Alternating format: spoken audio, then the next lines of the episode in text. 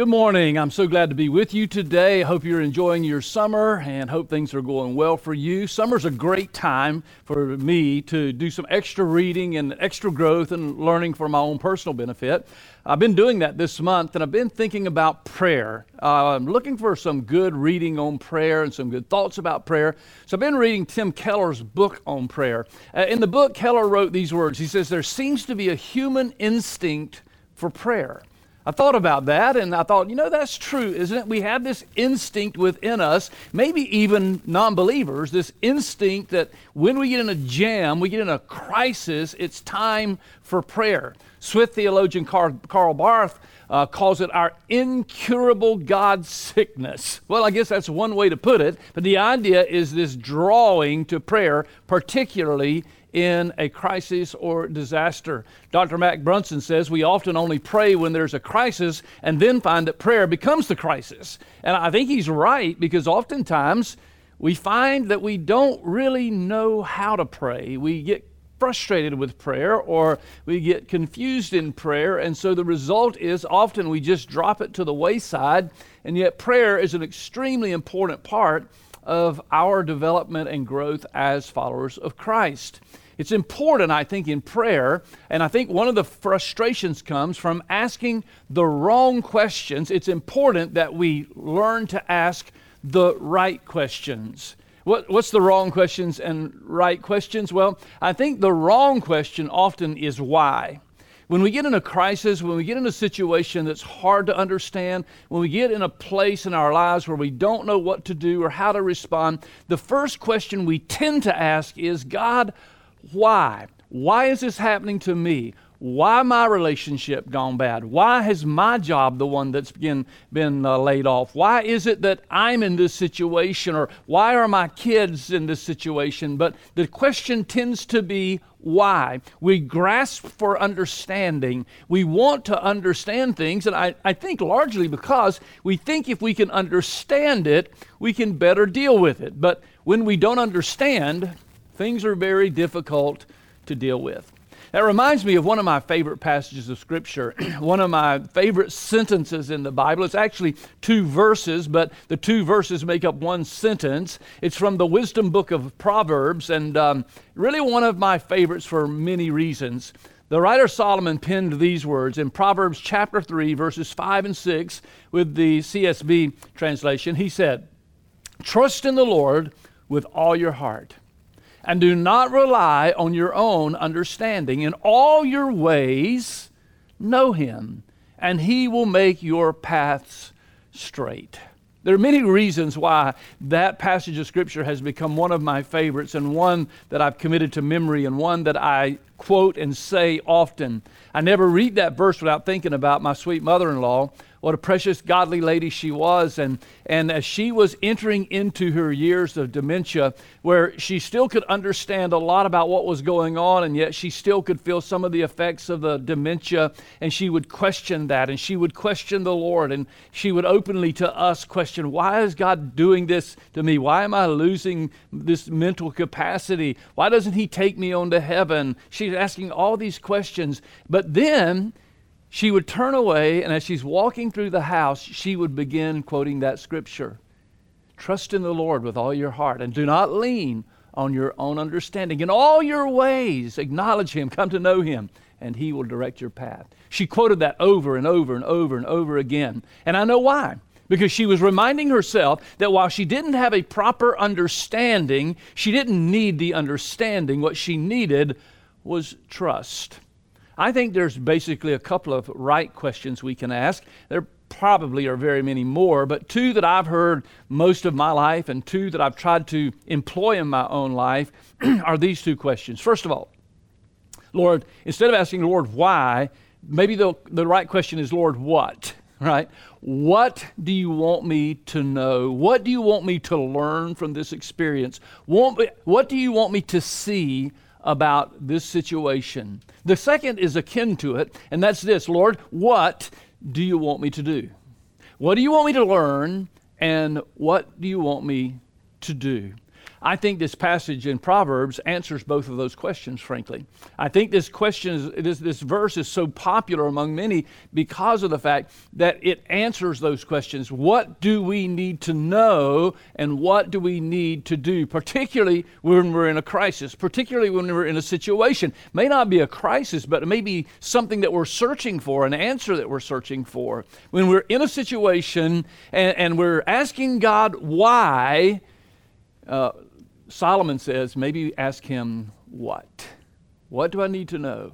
What do I need to learn? And what do I need to do? So let's do that this morning. I want to unpack this verse a little bit, bit, bit around those two questions. I want to talk to you a moment about what this passage tells me that we need to know, and then a couple of things about what we need to do. First thing, uh, four or five things that we're going to see. What do you want me, Lord, to know? We learn from the writing here that Paul sa- that Solomon says first of all we can trust God in any situation. We need to know that. We can trust God in any situation. Solomon writes it this way. He says trust in the Lord. An imperative, trust the Lord. Now, now that's, that sounds easy and it's really easy to conceive and understand. It's very difficult to do. In any situation, we must trust that God knows what's best and, and also truly embrace what He has planned for us, His plan for us. Our trust is not foolish, it's, it's not baseless, it's based upon a trust in a faithful, good, and powerful God. Trust God. Whatever the situation, Faith and trust go hand in hand, right? And, and, as we trust, in order to trust, we have to have faith. And as we have faith, it leads to trust. Trust implies here the decision to trust God, but also a commitment to create a habit of trusting Him. The idea is keep on trusting God. There's a process involved. And by the way, I'm sad to say it's not an instant process, but it's a process that takes a little bit of time. Trusting in the Lord with all your heart, He says. That means with nothing lacking. We might say 100%, every bit, not 90%, not 95%, 100%. Trust in the Lord with all your heart. First thing we need to know is that we can trust God in every situation. What do you want me to learn, Lord? In this situation I'm in, what do you want me to know? Second thing, that faith in my own ability is not a good idea. Faith in my own ability is not a good idea. Now, I'm, I'm not suggesting that, that we should not have any self confidence at all. I think self awareness is a better way to put it an, an awareness of where our strengths are, where our weaknesses are. But that's not the point here. Solomon says it this way He says, Trust in the Lord with your, all your heart. And then he adds, Do not rely on your own understanding. Even after placing our trust in God, we'll be tempted to resort back to our old way of living and leaning on our own understanding. This idea of trusting and relying, they're similar, but yet they're different because the idea is not to rely on something for support to stay upright, right? The idea is not to lean on something that surely is incapable of holding us up. I've found, and many of you have, that peace doesn't come through understanding, it comes through trust. Why should we not rely on our own understanding, our own ability, our own amount, uh, uh, uh, capability to, to gather information and figure it out and reason it through? Because there's some things we just will never understand. And, and there's some things that we will not be able to understand. And there are sometimes I'm convinced that if we understood, we would lean on our own understanding. We were talking to a dear friend of ours this week, and we were talking about a crisis situation that she had once been in. And she said something that, that resonated with me as I was reading through this text and working toward this for today. And, and here's what she said in this situation, in the middle of a difficult crisis situation, she said, I came to understand that I, I, I would that I needed to stop leaning on understanding and quit asking why, because I wasn't going to find peace in that understanding. And may I say, even if we understand the situation, it doesn't mean that we're going to find peace in that situation. So God says, don't rely, don't lean on what you understand. Don't rely on your own self ability and capability. Peace comes through trust. Third thing I think he wants us to know is that God wants us to know him personally and intimately. In all your ways, Solomon says, know him. Now, some of you listening are probably, you, you've read this verse many, many times and you've read from many, many uh, translations, and most of the translations will say, will use the word acknowledge. In all your ways, acknowledge him. I really think CSB gets it right here, though. The word comes from the Hebrew, yada, which means to know. And the idea is knowing. The idea is more than a casual knowledge, the idea is to have a close communion with, a close relationship with. God wants us to know Him personally, not just inherently. He wants us to know Him personally.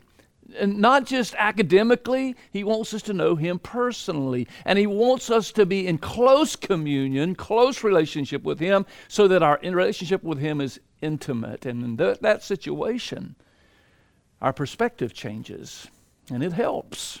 So, God what do you want me to know in this situation? Well, this much I can know. I know that I can trust God in any situation. I know that it's not a good idea to rely on myself and my own abilities. I know that God wants to know me personally and intimately. And then the fourth thing that I would add is God's winding road is our straightest path.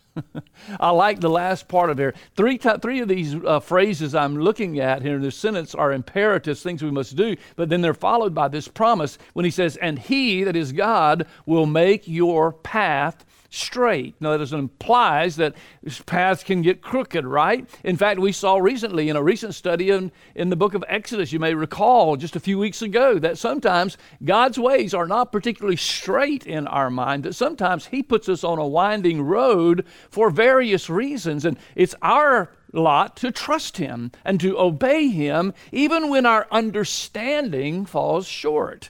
God's winding road, whatever it looks like, is really your straightest path. Your path may be your work, it may be your friendship, it may be your marriage, it could be your education, your hobby, your, your pleasure, your entertainment, includes all those things. All those are a part of our path. And he says, I'll keep you on the right path. Psalm 37 says these words It says, The Lord, Yahweh, directs the steps of the godly. He delights in every detail of their lives. God cares about what path we're on and that we are on the right path. And He wants to direct our paths to keep us on the straight path. That is the right path for Him. Dr. Stephen Olford, one of my favorite preachers of old, said it this way. He said, God's great plan is for us to find, to follow, and to finish the will of God in our lives. Wish I had more time to think, talk there, but you chase that down a little bit because that's what God wants you to know. He wants you to know that God, His winding road, that His road that is unpredictable and, and sometimes uncomfortable, while it may seem like it's winding, it's really the straightest path for you to be on. So, what do you want me to know, Lord? There you go. So, uh, Solomon writes it down. So, second question What do you want me to do? Well, that question relates directly to what do you want me to know? Right? What we know leads to what we're going to do. The old hymn that I grew up singing trust and obey, for there's no other way to be happy in Jesus but to trust and obey. That is, not only to have the trust factor to understand or what to know, but then follow that with what do we do? So, what do we do? Well, they're closely related. Number one, trust God. 100%. Trust God. Trusting God is simply believing that He loves you and knowing that He's a good and powerful and righteous and holy Father. He has the power to help you, He has the power to lead you, and He has the grace to sustain you. He wants to help. Trust Him. We must learn to bank on the promises of God step by step in our lives, making life, every moment of life, every moment of life's journey, a time of trusting in a good, holy, kind, loving, all providing, and all satisfying God. Trust God. Now, I know that's easier for me to say than it is for any of us to do. But I think simple is good in this fact, in this manner. Trust God. Pray about that a little bit. God, how do I trust you? What do you want me to do about trusting you? Second thing, first of all, trust God. Second, renounce self alliance. That's right. Go ahead and confess that, as a matter of fact, you are dependent upon God's help Don't rely on what you understand. Don't rely what you can put together. Don't rely on a conscious choice that you need to make. No, no, listen carefully. Don't rely on your own understanding. Don't lean on your own understanding, but lean on the strength and power of the Lord. Isn't that really what trust is all about? Isn't that really what prayer is all about? Prayer is about the acknowledgement that this is beyond my scope, this is beyond my ability. Does, don't we admit in pr- Of course we do, because we must admit, God, I'm helpless, I'm hopeless. Throughout the scripture, we find men and women of God who are major players in the story of God's kingdom, major heroes of faith who admit that I must have the Lord's help. King David wrote it this way.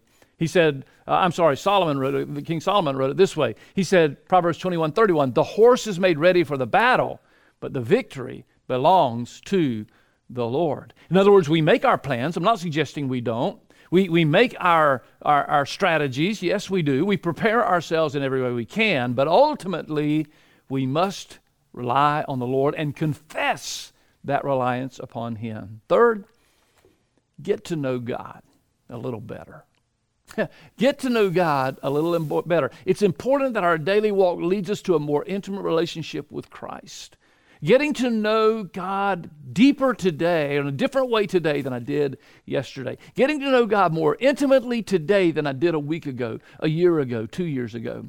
At every turn, every new choice you have to make, every new conversation you're in, every time you are involved in a decision, every time you're involved in an action, every time you're trying to figure out what's next, send up a message to God God, I, I want you and I need you.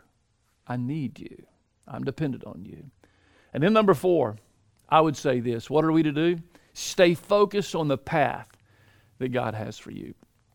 It's easy to lose focus. There's so many distractions in the world. There's so many things pulling at us. There's so many things offering different things, but we need to be careful. If we heed Solomon's advice and trust him, if we heed his advice to renounce self alliance and bring him into every situation, he's going to make our path straight. He's going to keep us from wasting our lives or destroying ourselves and others in the path of sin and bring us everlasting joy.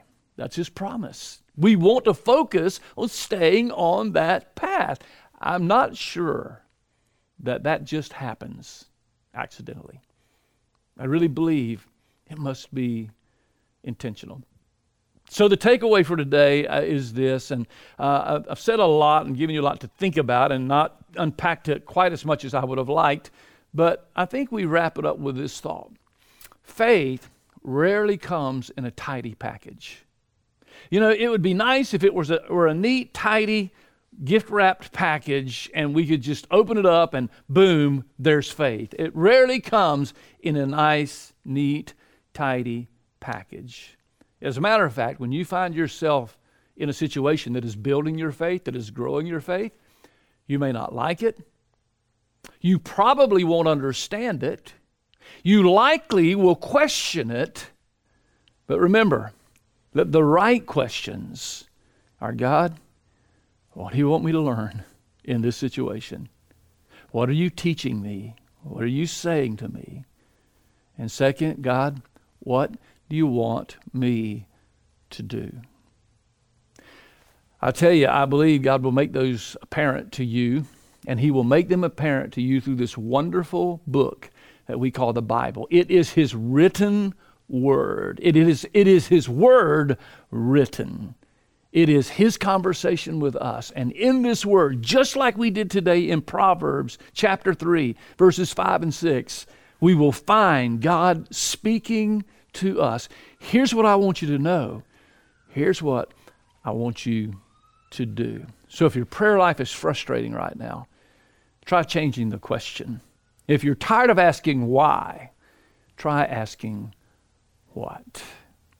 It's been good to be with you today. Listen, there are people who are waiting to pray for you, and perhaps right now you just need somebody to talk to. You need somebody to um, to pray with you, to speak with you. There are people waiting to do that right now. But for, for the moment, let me close this time in prayer. Heavenly Father, thank you for teaching us to pray, and thank you for teaching us the right questions to ask. What do you want me to learn? And what do you want me to do? We love you, God. We praise you for your goodness in Jesus' name. Amen.